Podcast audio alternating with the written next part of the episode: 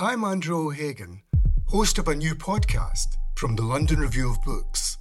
It's about the bloodiest and most controversial event of the Falklands War the sinking of the General Belgrano. Margaret Thatcher was accused of a war crime. The truth would only emerge in the pages of a private diary.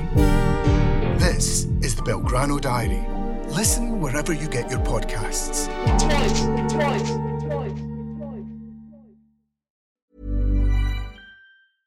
Small details are big surfaces. Tight corners are odd shapes. Flat, rounded, textured, or tall. Whatever your next project, there's a spray paint pattern that's just right. Because Rust new Custom Spray 5 and 1 gives you control with five different spray patterns. So you can tackle nooks, crannies, edges, and curves without worrying about drips, runs, uneven coverage, or anything else. Custom Spray 5 and 1. Only from Rust-Oleum Welcome to the London Review Bookshop podcast. To find out about our upcoming events, visit londonreviewbookshop.co.uk forward slash events. All right. All right then. Well, it's a huge honour, again, just to be just on a personal note with Juliet. Juliet is an LGBTQ hero of mine, someone who's educated me on the issue of trans rights as she has as a pioneering trans author over the last few years in a very difficult period with an escalating anti-trans moral panic, which the media and increasingly our politicians have whipped up. Her writing is always so humane, so so lucid, so full of integrity, so uh, challenging and uncompromising when it comes to taking on power and bigotry. So what we're going to do is we're going to have a chat, but to begin with, and I'm I'm full of anticipation here because I know you were going to when we downstairs you were choosing which piece you were going to start with. We're going to start with a little reading from Juliet, and then we'll then we'll carry on the conversation. So hit us with it. Yeah, um, I'm actually going to read from the introduction to the book, which is uh, one of the few bits of it that's not been published anywhere previously. So even if you've read everything I've ever published, like a hawk, uh, over the last 15 years, you won't be familiar with this. So I think that's good. I think it's democratic. Um, uh, yeah, and I, I, think it just, you know, it sort of sets out my stall, what my sort of journalistic project uh, was about really my approach to journalism, and then I think that's probably a better bet than any specific piece. So I'll just start from the beginning. I never believed any journalism was objective, nor that there was any point in even trying to be. I didn't simply conceive of journalism as a way to advance a political position. I always thought that one should be flexible on this, uh, being prepared to shift if the facts necessitate it, although the rampant inequality and injustice of 21st century Britain means that I've barely moved since I was a teenager, scrawling hammers and sickles across my notebooks, partly because it seemed to annoy everyone I wanted to annoy. Um, I still do that. Um, but I did think journalism could be a good forum to propagandise for the things I cared about. Uh, my tastes in literature and film, music and art, which are often quite obscure, and for the rights and representation of trans people who I rarely saw speaking in their own voices or on their own terms. I wrote extensively about my experiences of seeing trans and non binary people in print and broadcast media during my youth, and how I became part of a generation of writers who were trying to change that media in Trans a Memoir, which was published by Verso in 2015, and yes, over there. Um, that book also discusses my decision to document my transition in my Transgender Journey series, which ran in The Guardian from June 2010 to November 2012, as part of an attempt to challenge that paper's historically poor trans coverage. Uh, the alienation that I then felt from the journalistic circles that this drew me towards, and the psychological implications of being so public about one's private life. So I don't do that again here journalism's repetitive enough already, as maybe Owen can testify, uh, demanding that one keep saying whatever the discourse demands of you at any given point. Uh, but I do want to talk about my time as the transgender journalist, as I was half jokingly called on a panel about trans people in the media with Roz Kaveney and C.N. Lester in 2011. And the tension between wanting to focus on art and culture and needing to counter the dishonest and damaging things that were being published about us in virtually every national newspaper discussed that year by Transmedia Watch at the Leveson Inquiry. So I fell into that role because I kept using the platform I'd found in mainstream media to advocate a particular cause. Uh, I've divided them into sections here, but this made my writing about politics and culture quite hard to separate, not least because lots of that writing was about the media itself, uh, which is a place where politics and culture quite obviously meet. Um, the question about objectivity or opinionizing applies differently to different types of journalists. Reporters are supposed to be objective, columnists to give opinions, uh, and critics are meant to approach things objectively and then give opinions. Um, what I first thought about going into journalism as an undergraduate back in 2002, uh, I wanted to be a critic, hoping to make a living from uh, my interest in the arts. Historically, this has never been easy, but uh, then back then it still looked just about plausible. Uh, I ended up becoming a reporter, columnist, and critic simultaneously, uh, largely because the internet broke the industry's financial model, which meant that aspiring writers had to become more versatile, and the boundaries between these categories essentially collapsed. But even if I wanted to be a journalist mainly to fund my more creative writing, always took it seriously. Uh, unlike some of the generation above, who just seemed to revel in the generous salaries for their columns, or some of my contemporaries who saw easy money in uh, becoming mouthpieces for conservative or corporate interests, uh, a gig that was especially lucrative if they were from minority backgrounds or if they claimed to be anti establishment in some way. Uh, whatever journalism I wrote, I thought the point was not just to chronicle our times, but to try to change them. So I'll stop there, I thought.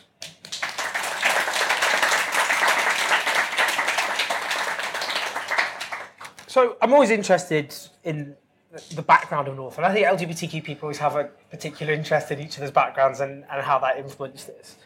I mean, you, you describe your suburban conservative home where you grew up, and then you swapped it for England's most queer friendly cities, the People's Republic of Manchester, Brighton, London. And you grew up, you're a geriatric millennial like myself, um, uh, under Section 28. Yeah. So just tell, tell me a bit about that. Growing up, as you say, in a suburban conservative home, LGBTQ issues, couldn't talk about those at school, and a lack of kind of representation and information, I suppose. Yeah, I mean, there wasn't just Section 28, you know, we barely, I mean, the internet became a thing. My parents have always been quite early adopters of broadcast and communications technology.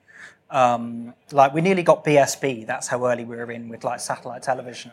Um, welcome to the middle class. Um, and um, like we had the internet quite early on, about 1995 or so, I think. So you know that was when I was in my early teens, and that was really a lot of my source of info on just finding actual real trans people who maybe live nearby who I could actually have like email discussions with. I'd email them one week, they'd email me back the next week. You know, you could get a dialogue going.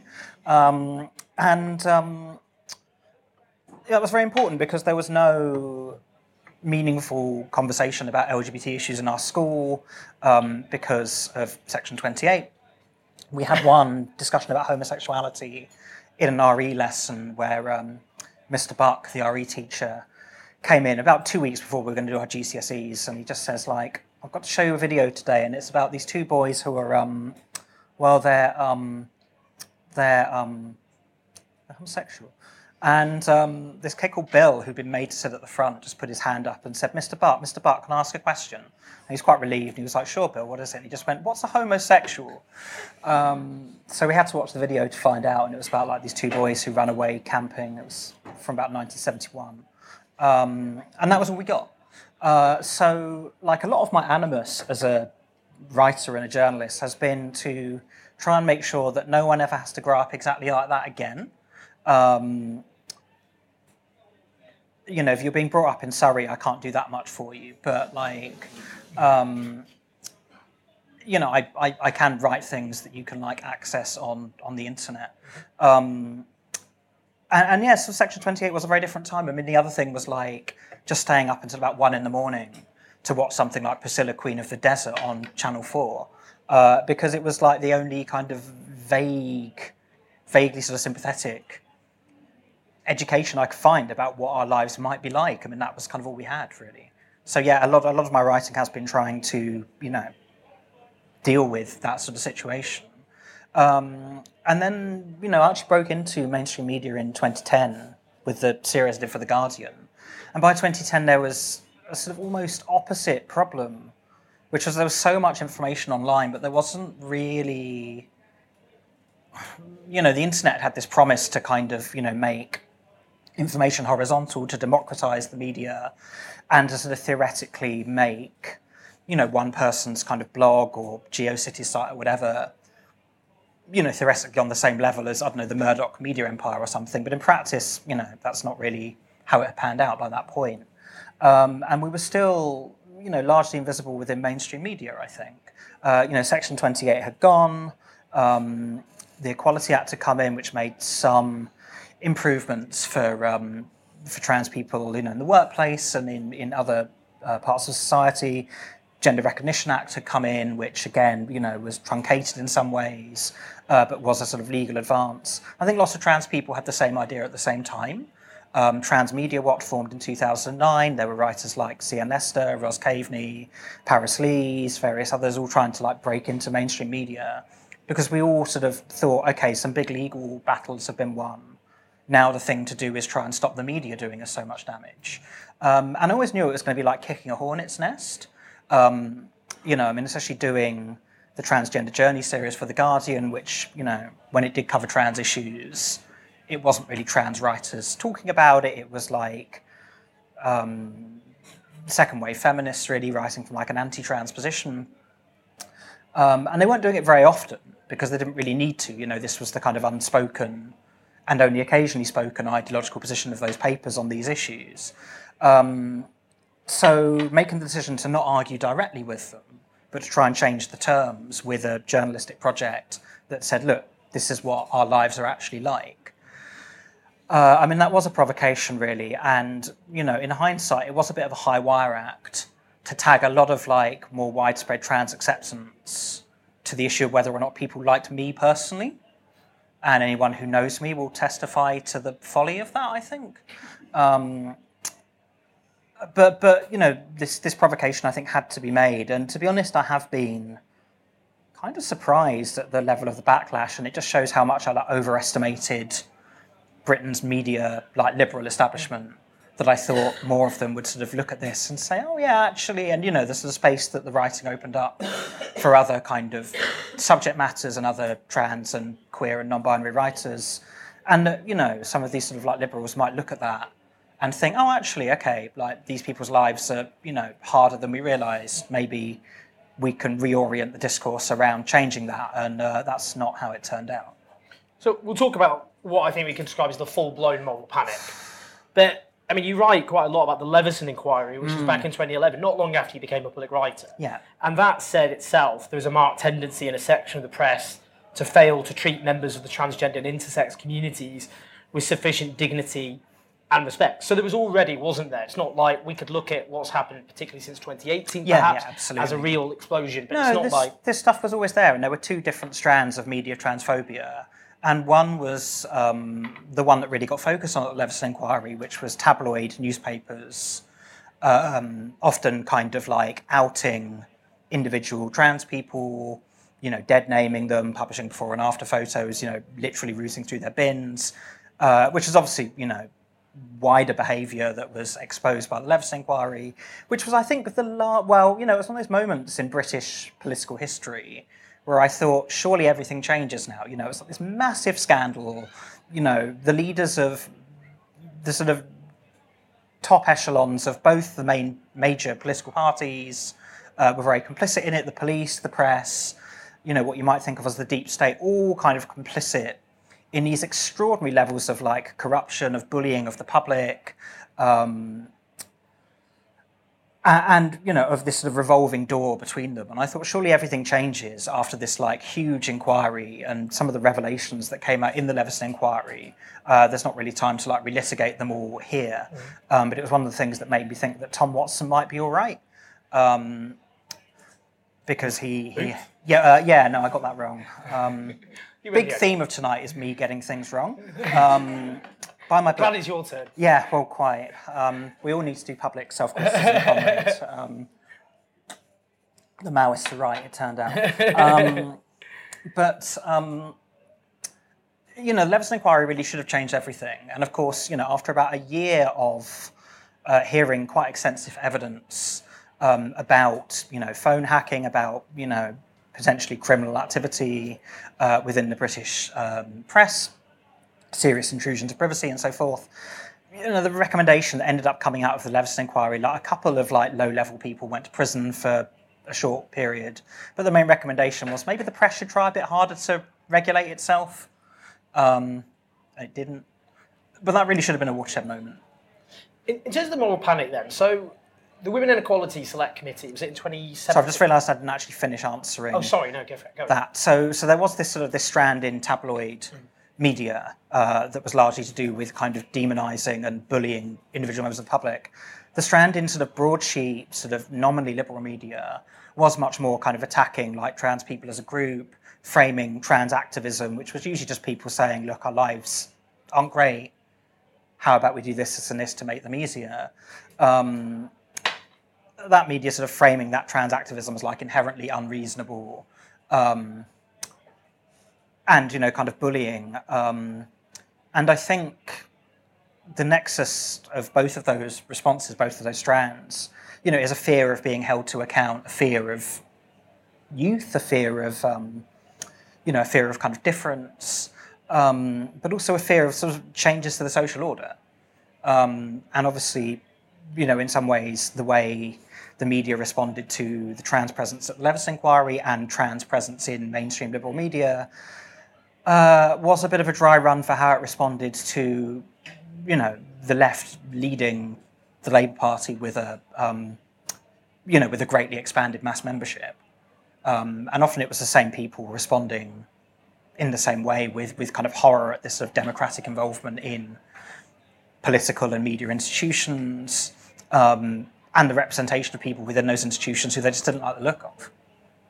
So, in terms of the, the panic, so the Women Inequality Select Committee published a list of recommendations about making the lives of trans people easier, and that was 2018, I think, wasn't it? And so there was this whole list of options, and the point I know Shon Faye, who I'm sure many of you all know, is the author, the brilliant author of the transgender issue. Yeah, absolutely essential reading. Um, yeah. And she said, well, basically, Theresa May wanted to do something at the time, like David Cameron equal marriage, mm. to kind of a symbolic thing. But the other recommendations involved money, like reforming healthcare, mm. uh, you know, so to, to, improve access for trans people to healthcare. So they went for the Gender Recognition Act because it didn't make any, it didn't cost anything to do that. Um, that then was a trigger point, wasn't it, for an absolute explosion? What, uh, what, how do you explain what happened there? I mean, partly, I mean, David Cameron put through equal marriage uh, really in the face of a lot of the Tory party membership um, a lot of the Tory membership didn't want them to do that, and obviously it did intensify a real split in the Conservative Party. Um, at the time, uh, between you know these sort of more sort of socially progressive uh, kind of Tories who you know would still you know kind of deport immigrants, but they'd like paint a rainbow flag on the plane that took them out, um, and then the ones who didn't want to do that. Um, but but Cameron just kind of forced it through, basically. You know, sort of saw this as this sort of a bit like Blair with Section 28, to be honest. I mean, there was a piece in the Guardian this week saying David Blunkett uh, advised Tony Blair not to force through the repeal of Section 28 because, of course, he did. Um, uh, so, so you know, there was, there was sort of aspect of both Blair and Cameron uh, with these kind of these gay rights um, pieces of legislation, which, like I said, didn't cost anything uh, just forcing it through a party that didn't necessarily unite behind it. Uh, Theresa May put the Gender Recognition Act reforms out to public consultation. Um, so it became like a real um, rallying point for this kind of brewing transphobic backlash, which, you know, as we talked earlier, like has roots going back to about the 70s. It's not, not a new thing. Um, but it gave a real kind of focal point for opponents of trans rights to say, well, look, we're not anti trans per se, we just don't think they should have any more rights than they've got now. Um, and um, so, you know, this sort of reaction against like self ID for, for trans people, against a sort of reduction in the involvement of psychiatric um, processes and staff in the process of transition, um, of the opening up of um, of non-binary identities that would be recognised, you know, legally and available as options on people's passports and things. You know, a lot of the backlash, it gave a focal point of a kind of legal battle to that backlash, really.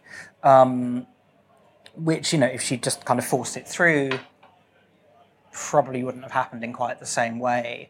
Um, and obviously, by this point as well, you have uh, a lot of people like myself, really, sort of, you know, trans and non binary writers and journalists just by this point kind of exhausted with the whole thing already. You know, by this point I've been plugging away at this for seven or eight years. I was doing a PhD. I just, you know, personally I couldn't stand to be on the, the front line anymore. I mean, that's where the title of the, the book comes from, this sense that it was just like a sort of constant battle as well as, you know, the allusion to, you know, kind of headlines and, and journalistic culture. Um, so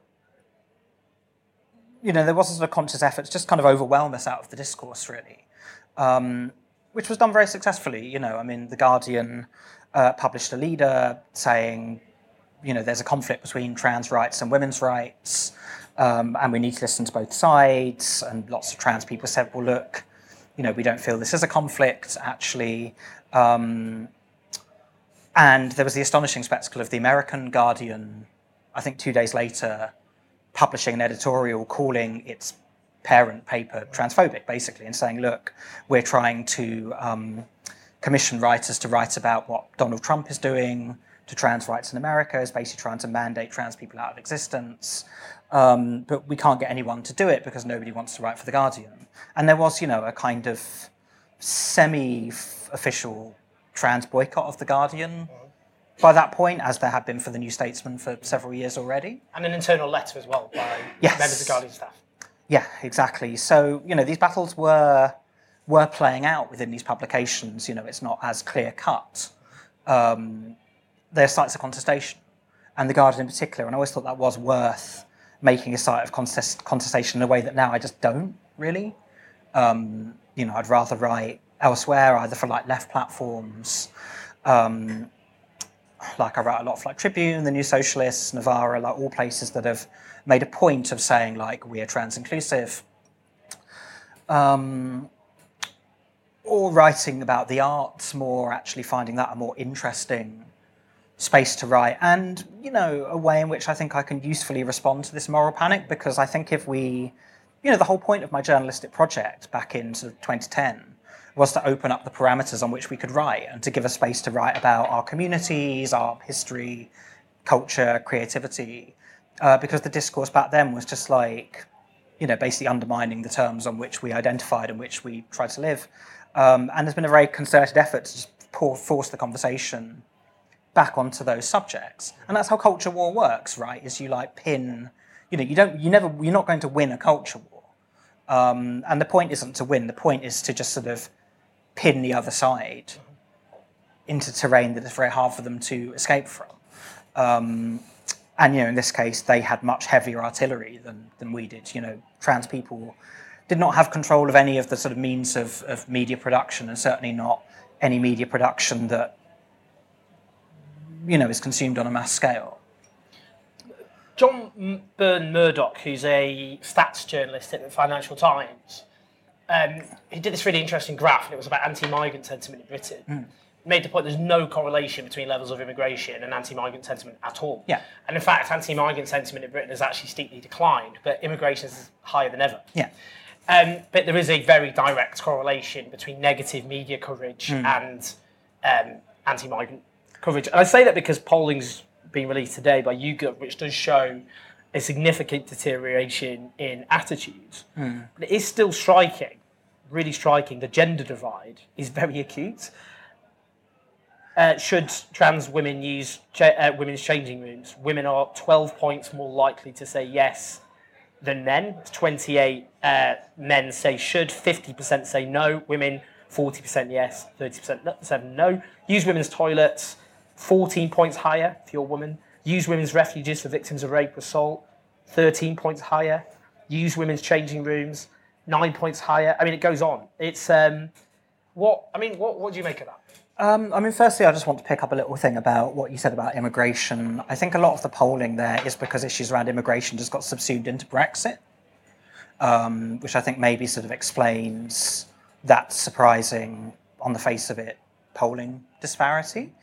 Um, I mean, in terms of the polling you mentioned there, um, I hadn't actually seen the, the gender breakdown. What I had seen, uh, and this is not to answer a different question to the one you asked, because I would never do that, but um, I do that all the time, so fill your bits. um, yeah, no, I'd love a beer right now, thanks. Um, and um, yeah, uh, sorry, it's so hot I can barely think. Um, my hometown was the hottest town in Britain ever for a brief period yesterday. And uh, yeah, we're finally number one. Give it up for RH6. Um, so I wrote to my mum and said, like, RH6 is now the hottest place in British history. And my mum wrote back and said, no, that's our house. And I wrote back and said, Mum, your house is in RH6. and she wrote back saying, that's true.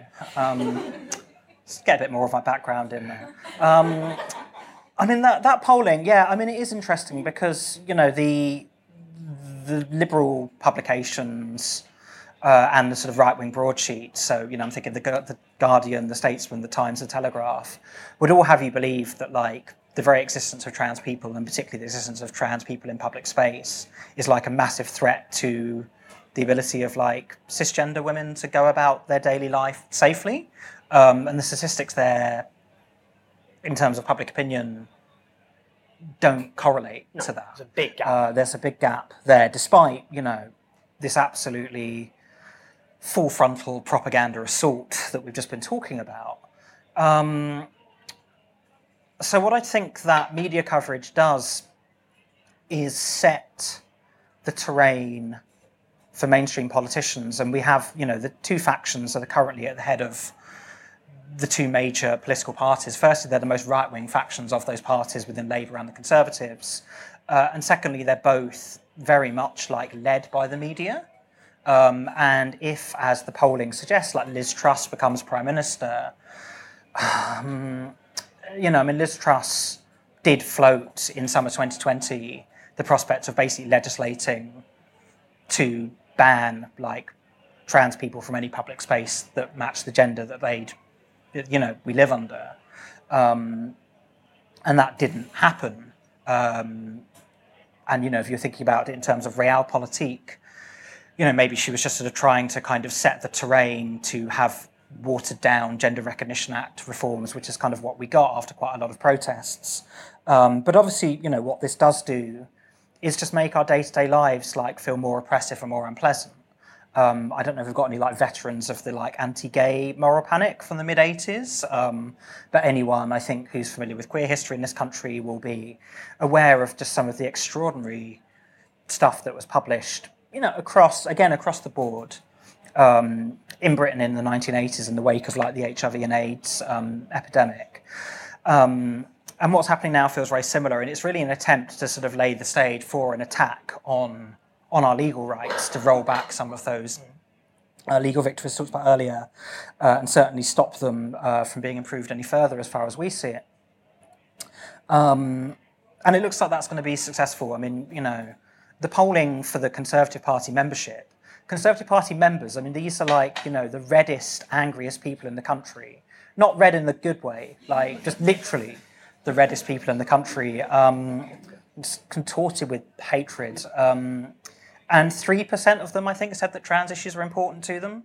Um, you know, like I spoke to my mum a few days ago, um, and she asked who I thought was going to win. And I said, I really don't know. Um, and she said, do you, do you think they're going to be bad for trans people? Like, what do you think they're going to do? And I said, well, I think whoever wins is going to make attacks on our legal rights because all of their kind of backing in the media depends on them doing that. And we are basically just governed by the press at this point. And that was something I was hoping the Leveson inquiry might change. Um, and it's actually, you know, it's just got much worse in the intervening decade, I think. I mean, you made, you made that parallel, you know, between the anti-trans moral panic and the anti-gay moral panic, and it, I mean, it is striking, isn't it? Threats to children, brainwashing children to recruit them, uh, would-be sexual predators. Biology is destiny. It's a fetish. It's defined by mental illness. Uh, why should the majority have to redefine themselves for a time? So I'm just interested, you know, and I remember the first time I ever wrote about this issue, I interviewed you for it back in 2015. So that question, why is LGBTQ solidarity so important? And since I asked you that question back in 2015, the so-called LGB Alliance, the most painfully straight organisation in history, has been set up to try and literally divide LGB And Yeah. you know, and f- for our generation, the idea of saying LGB just doesn't, you can't really just stop it. Just it's such a bizarre kind of attempt. Yeah. But why is it so important? Uh, I mean, the answer I gave to you at the time was a quote from someone at one of my events who got asked this and said, because we get beaten up by the same people. Um, but it's that simple. Like, you know, if somebody sort of hassles me in the street, which doesn't happen that much anymore because I learned you could deal with it by just not going out. Um, and then, like, COVID happened, and, you know, everyone was doing that. I'm just kind of ahead of the game. But, like, um, you know, nobody sort of stops to ask exactly the sort of nature of my like place within the LGBT spectrum and then my place within the sort of trans spectrum uh, before they, you know, either inappropriately proposition me or threaten to beat the hell out of me. Um, that just sort of doesn't happen. Um, so on that basic level, the solidarity is very important, and you know, um, it feels very obvious to me watching this stuff play out in the US that you know, an anti-trans panic is an attack on bodily autonomy, and so I think it's a way of also um, preparing the terrain for an attack on like women's reproductive rights, because exactly what's happened in the US recently, uh, and again has been you know the ultimate goal of the American far right for quite a long time. Um, you know, it can contribute to greater kind of homophobia and misogyny within society Um, even if I'm not necessarily expecting any more like homophobic legislation. But again, you know, five, ten years' time, who knows um, if this isn't checked, uh, if this tide isn't turned. Um, and it is kind of worrying seeing how few people within mainstream politics now are really willing to stand up for, for the trans community in particular. Um, that's that's that's a real concern, I think, um, because I'm not quite sure what a kind of large, meaningful opposition is going to cohere around. Um, and you know, again, sort of ten years after the Leveson inquiry, um, a lot of people in our sort of media political complex, which is what we're kind of governed by, uh, have realised that they can just deal with you know the left and people on Twitter uh, by just kind of ignoring us really and saying, well, that's just happening over there. That's a sewer. Don't pay attention to it. Um, Before bringing the audience, just finally, I mean, you write so so many of your essays about the arts. You write about J.T. LeRoy, the literary persona or avatar, whatever you want to describe it, of US writer Laura Albert, the Serbian conceptual artist Marina Abramovic. Why is it so important to you? Why is it, you know, as a as a trans writer, as an LGBTQ writer, to write about such a broad range of artistic, cultural issues? Um, I mean, firstly, it's just what I'm most interested in um, and what I'm most passionate about. Um, you know, I spend a lot of time watching like weird video art that even I don't enjoy. Um, and it basically feels like work even when I'm doing it for pleasure. So I need to make money out of it somehow. Um, I teach at the Royal College of Art now. Um, a bit more positive than this in most of my tutorials, but um, like you know, I think, as I said earlier, you know, there's this real effort to sort of set the terms so that, you know, anti trans writers set the terms. They say, look, you know, your identities are invalid, you know, all the things you talked about, you know, you're threatening our children and you're ruining the women's sports competitions that we were really, really passionate about before, we've always been very interested in. Um, you know, you're forcing Graham Linehan to eat carbonara on his own. Um, all sorts of crimes against humanity. Um, but you know, there needs to be spaces for like joy, um, and you know, it's it's a good way of um, of like yeah, kind of you know, providing an alternative, and saying to like younger trans people, no, you don't just have to be defined by that argument, the transgender debate, as um, as a lot of our media would have it, and you know, you can either you know use your identity to create things that are kind of strange or beautiful or funny um, or you can do something else entirely you know from a trans perspective that brings an interesting perspective to something that you know on the face of it has nothing to do with with trans issues. And there's a few essays in here where i do exactly that.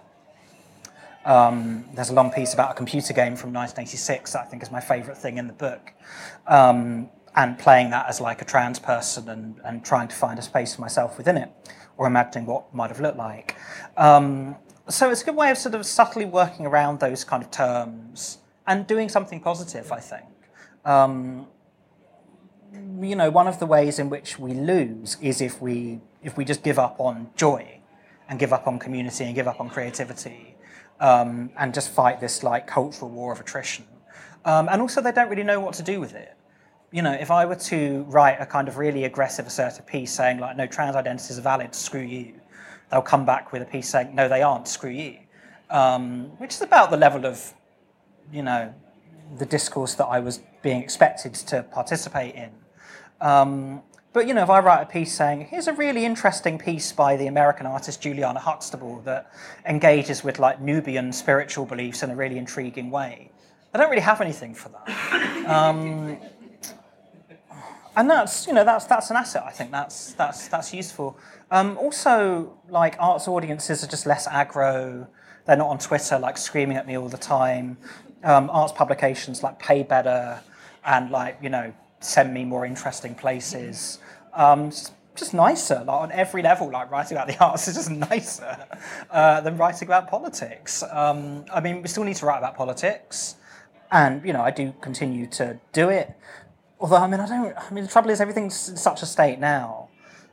You know, in that sort of interregnum, particularly like 2017 to 19, I kind of thought, well, there's possibilities opening up. Things might go our way, they might not. I mean, I often think of like that bit in the Day Today where like the Queen and the Prime Minister have a fight, and it's such a serious constitutional crisis that the guy can only sum it up in a sound. Um, and I kind of feel like that just writing about British politics now. It's like, like my mum just said like, how you feel about all the politics, and I just kind of went like, mm. Mm. for about 20 minutes. It's like a Stewart Lee gig. Um, very articulate. Quality sleep is essential. That's why the Sleep Number Smart Bed is designed for your ever evolving sleep needs. Need a bed that's firmer or softer on either side? Helps you sleep at a comfortable temperature? Sleep Number Smart Beds let you individualize your comfort so you sleep better together. JD Power ranks Sleep Number number 1 in customer satisfaction with mattresses purchased in-store. And now, save 50% on the Sleep Number limited edition Smart Bed for a limited time. For JD Power 2023 award information, visit jdpower.com/awards. Only at a Sleep Number store or sleepnumber.com.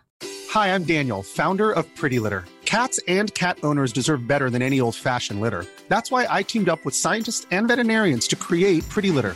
Its innovative crystal formula has superior odor control and weighs up to 80% less than clay litter. PrettyLitter even monitors health by changing colors to help detect early signs of potential illness. It's the world's smartest kitty litter. Go to prettylitter.com and use code ACAST for 20% off your first order and a free cat toy. Terms and conditions apply. See site for details. Let's bring in you, the audience. Yeah. So who wants to who wants to kick off? I'll do two at a time. I think we've got a roving mic. Very exciting. We've got like 20 minutes for questions. We've or got 20 minutes. We've got Cool. 20 minutes, and then Juliet will be signing, so you can always talk to Juliet then as well. Don't be shy. I know we're very intimidating. Come on. Oh, two. We've got two. Got two, all right. They're next to each other, Who, so you who have was to row fit one. over here? Can I do you two and then? Hi. So you talked a little bit about um, in the stats there the gender breakdown in the responses to you know does it bother you if trans women use women's toilets and things, um, and you've mentioned a couple of times age, and so I just wondered whether when Juliet you were talking about thinking about five to ten years time. And you kind of went, um, you know, is there actually any optimism thinking about the age, the difference in opinion when it comes to age, and what the voting public might look like in 10 years' time. Um, and obviously, it's a wider problem for the Tory party. Um, but, you know, if they are putting their eggs in this kind of basket, then surely there's a there's a bit of a time bomb there for them. Well, I mean, I think they'll be Oh, saved you by want- the oh, Labour do you want Party. to- Oh, but no. Yeah. Oh, sorry. Uh, no, no, do the other question and yeah. Oh yeah, we'll bring them that. both in. Two, Yeah. two. Was it, was it you in front, or Should was it I- another one? Oh, we'll come to you afterwards. Okay. Yes, we've got more It's a little bit related. Um, it's about optimism as well. I was wondering if you had any, I don't know, hope for the international community in terms of like people that come from very uh, religious, fanatical countries. Latin American is the example I can give because it's where I'm from. Do you see any turn in the culture um, towards an acceptance of the reality of what we're living? Because I I live here in London, but I am from Guatemala, and uh, obviously I share everything you're uh, sharing, but then I go back and it's almost as if I have to translate not f- even from a human language, you know? So um, I don't know. It's, I just, I'm looking for a glimmer of hope, you know? Or how to, I don't know. Okay, so it's two questions asking me to be optimistic. Um, okay, I worry I've not conveyed myself efficiently.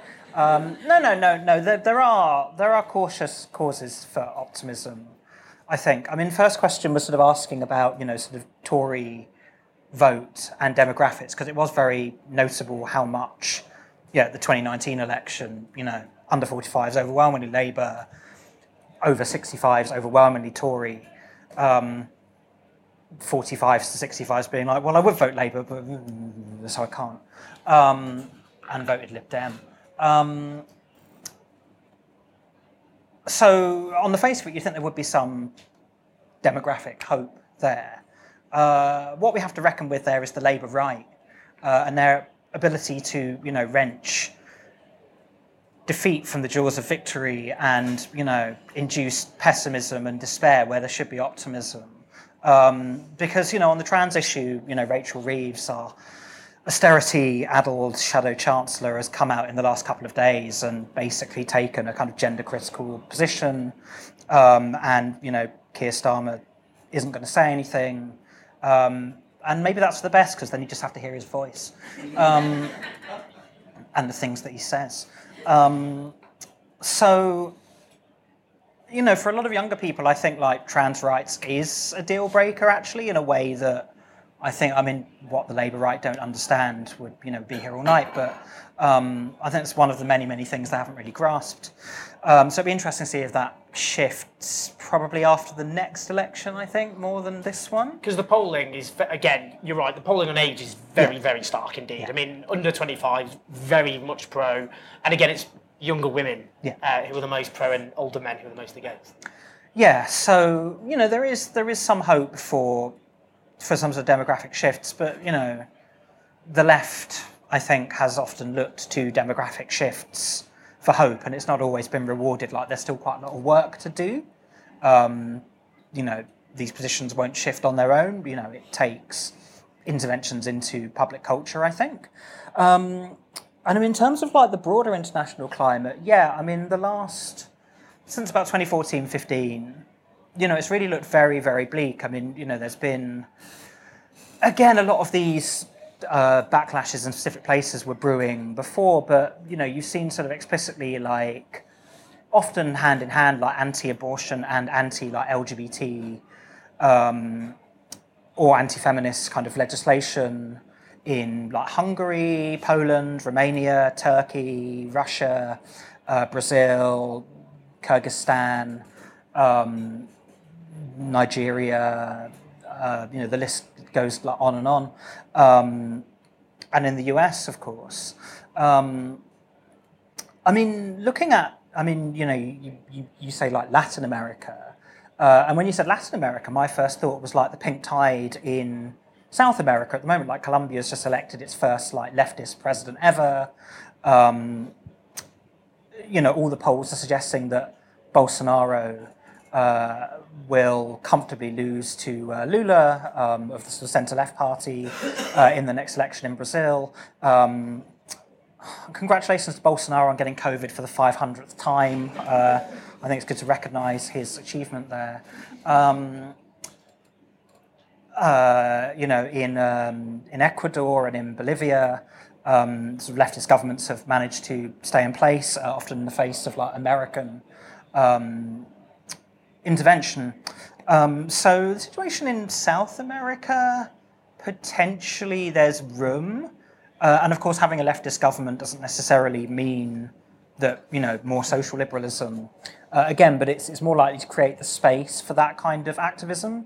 I mean, Argentina has like one of the most progressive um, gender recognition Uruguay? acts in the world, Uruguay. And I mean, this was um, I haven't actually had a chance to read it yet, but like Red Pepper have just published uh, a piece written with people in Argentina um, about the activism that did this. And again, you know, it all comes from from people doing the work really, and whoever's in charge, that work still needs to to be done. Um, I mean, a lot of the most interesting advances, I think, of the 70s sort of feminist and gay and lesbian movements and things were people sort of saying, well, look, let's not be satisfied with just what we have. Um, we can always push for more. And if you stop doing that, you know, that's when the backlash hits you, I think. So. You? You? Oh, no, no, in front of you. You, you had your hand up. Yes. You, and is there anyone over here? Because you're kind of a questions desert at the moment. From, not to besmirch your reputations, but come on. No, uh, so we've got someone here. Oh, we've got someone over there. All right, that's fine. No offence taken. Sorry. Uh, go for it. Cool. Um, so this is quite a broad question, I guess, and quite. Oh, so you um, speak, speak a bit more maybe into the mic. Sorry. Sorry, I've got a really quiet voice. That's right. No, we can hear you now. sorry. We hear you now. Um, this is quite a broad and odd question, but um, how best do you think we as like trans people or queer people can challenge a lot of like the quite anti-Semitic um, conspiracy theories that are inherent within a lot of transphobia? Because I had to read Trans by Helen Joyce the other day. Don't ask why. Not not my best decision. Yeah. Um, and I was really shocked by how open a lot of very anti-Semitic views are, especially on like the global conspiracy and sacrificing children. Um, but it's quite hard to every time I bring that up to people to like try and write for them, they call me kind of an insane conspiracy theorist. Um, so how best do you think we can try and begin to challenge that? And then the second question, for those who didn't hear, that was about the anti-Semitism that's often inherent in anti-trans, including the spectre of George Soros often comes up as well. Yeah, sorry, go for it. Mine is a mishmash of what came out of the questions, so pardon me if it's not coherent. But I'm I'm wondering how much it came. It seems to come out from the statistics that you cited that the actual discourse about trans people is not very popular, even among the right. It's not something that people are too invested in. So what I wonder, on the one hand, why are right wing politicians and right of Labour so invested in, into um, othering trans people and make them uh, uh, a vic- make them victims? Which one one answer I would have is it's a easy way into misogyny and other and other um sectarianisms, but also it makes me wonder as a person, as a trans person, how did your experience change in the last uh, few years or in the last couple decades? Because as a as an outsider, as a cis man, I've seen I've seen um, the representation of trans people in uh, media. Well, it's, it's difficult to say. Well, in some of the media, some way improve, as in there are more trans actors and there are uh, like there are stories that are about lives of trans people as, and not lives of trans people as victims or lives of trans people as perpetrators or whatever. Uh, it seems like there's a big a, a big um, chasm between discourse and life itself. Like so, like as life of a trans person improved, and that would be the optimism, or uh, is the media uh, discourse influencing everyday life? So? Okay.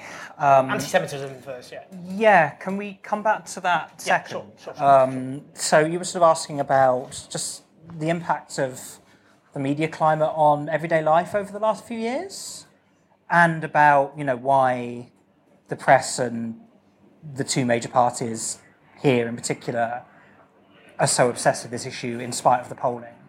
Um, I mean, I'm going to take the last thing I mentioned there first, which is I think the press and the sort of Labour right and the Tory right are so obsessed with trans issues despite polling repeatedly saying that the public aren't that bothered because that's all they've got. Um, you know, they can't meaningfully promise to improve people's lives in any way.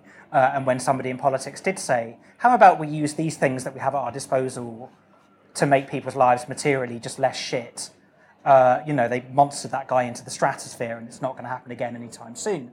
Um, so, you know, that's all they've kind of got, really. Uh, and, you know, as I said earlier, they are like, largely being governed by the media uh, and told what to do by the media, and their legitimacy, you know, rests entirely on the media. Boris Johnson being a great case in point, his legitimacy was entirely a confection of the media. And, you know, once the, like, bad jam man was out of the way, uh, and they felt, right, we can, like, safely destroy you now without bringing in something much worse. Uh, they did exactly that, just to you know remind him who was boss, really. Um, so, you know, I think it's partly just a product of like material conditions being so bad that there isn't, they can't answer that. But I think one reason why it doesn't poll that highly is precisely because those material conditions are so bad. Like, you know, the railways are catching fire. Like, things aren't going very well. Um, you know, things are very obviously not going very well. Like my mum's house was the hottest place on earth. Um, I mean, she'll still vote Tory, but like, um, you know, it's it doesn't poll very well because people it's it's just too obviously you know kind of fobbing people off with kind of spite and hate where there should be a material basis to politics. I think, um, and you know, in terms of whether like trans lives have materially got better.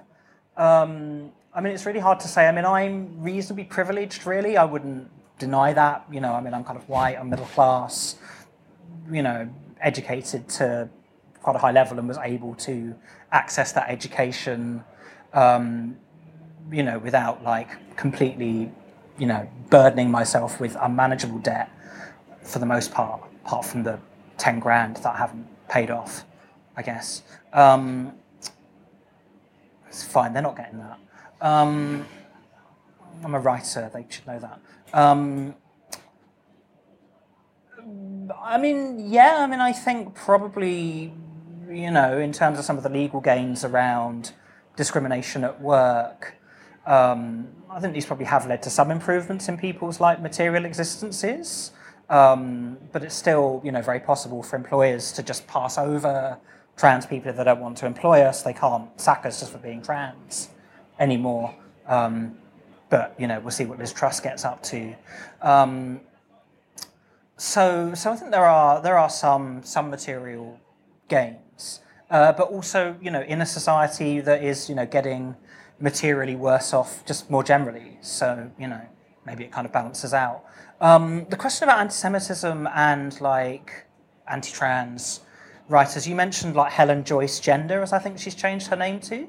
Um, and I haven't read that um, because I just I don't know. As I sort of suggested earlier, life's just kind of short, um, and um, yeah, I mean it's, it's it's a tricky one when people are sort of wrapping up, layering kind of multiple kind of conspiracy theories and forms of discrimination one on top of the other. Um, it's quite hard to know where to start and how to unpick those arguments. I don't know, Owen. Do you have any thoughts on on this? Well, I mean, as I mentioned, the spectre of George Soros, who often comes up as a in the same way, kind of, you know, the, Jews are trying to destroy the nation by importing Muslim immigrants, and he's kind of, you know, very much used for that. And they've, yeah, I mean, I, I think it makes sense in that they're often, I mean, anti-Semitism is very conspiratorial mm. and is often, again, fixed on on on potential threats to children. Yeah. Um, so you can see how a conspiratorial worldview, which I, which I think transphobia is, is often very conspiratorial mm, in its yeah, outlook. Yeah. If you've got a conspiratorial mindset, it's very easy. Conspiracism often blends into anti-Semitism, and I've just seen lots of people use the spectre of George Soros in a way that mm. I think is anti-Semitic. It's all great replacement theory, isn't it? Basically. Yeah, I think it's a lot in that. Yeah. Um, let's just do a quick because I know we need to wrap. There is a question over yeah, here. Yeah, so, and I felt bad for question shaming you all, by the way. So, forgive me for that. Yes. Great, that's perfect. To end on. Um, no pressure. As um, as uh, what can, what are sorry, what are non-LBGTQ people getting wrong as allies, and what are they getting right as allies? You can both answer if you want. Yeah, yeah, no, I that's will. that's what um, I'd love to know. interesting question. Um, I mean, when I was trying to navigate, you know, being kind of implicitly at the centre of the trans debate when I was like writing for the New Statesman in particular in sort of 2012 to 14, I often found, you know, no one ever really checked in with me and just said like, "Are you all right? Um, what would you like me to do to help?" And lots of people sort of, you know, were just sort of yelling at gender critical journalists on Twitter, which like, fine. I mean, I get why you would do that.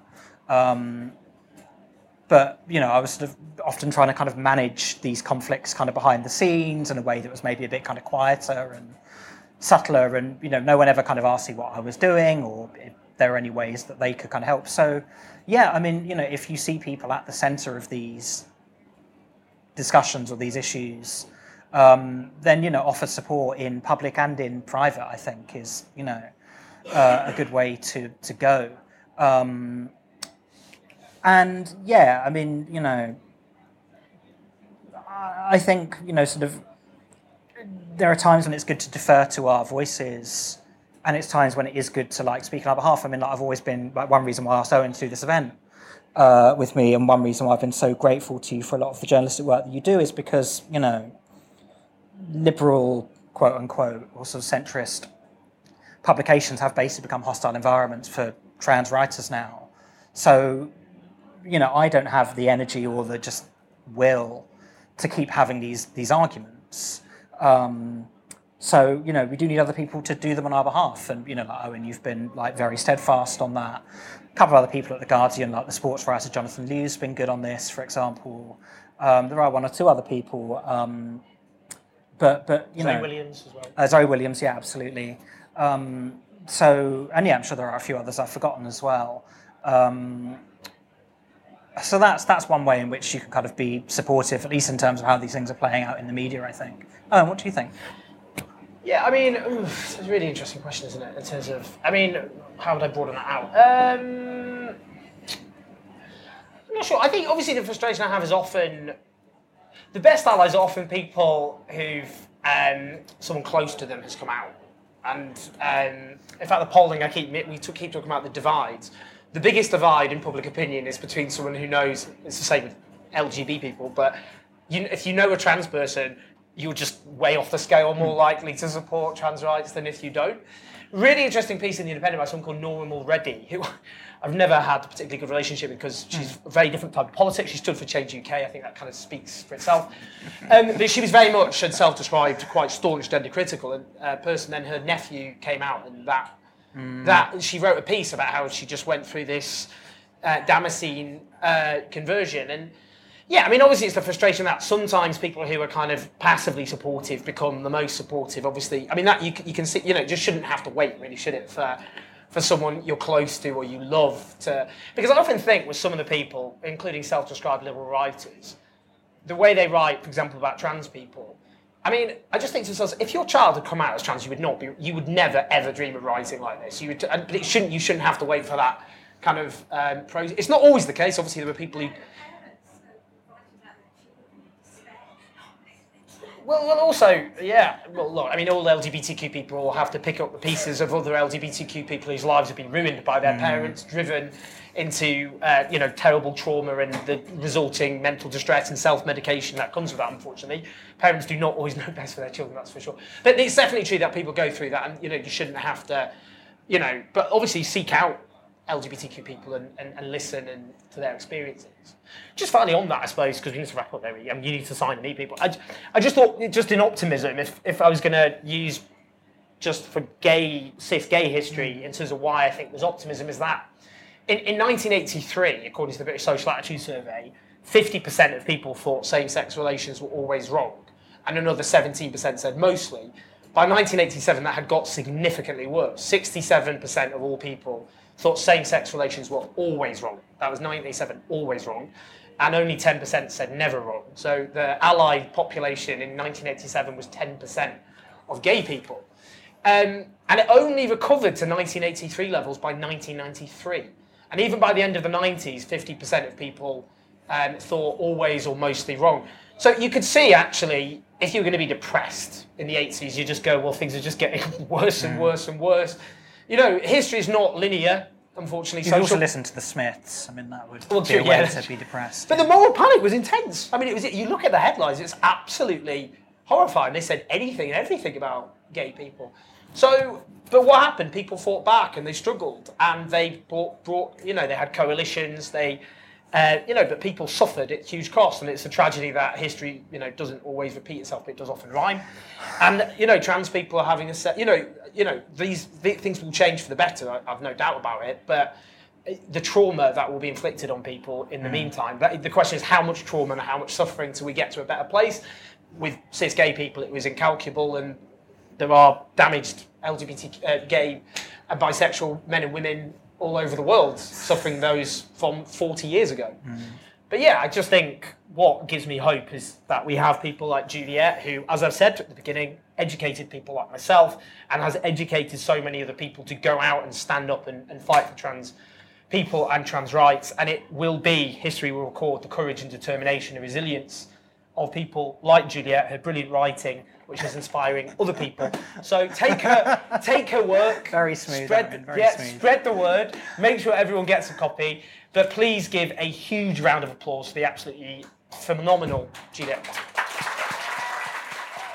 Thanks for listening. To find out more about London Review Bookshop events, visit londonreviewbookshop.co.uk forward slash events.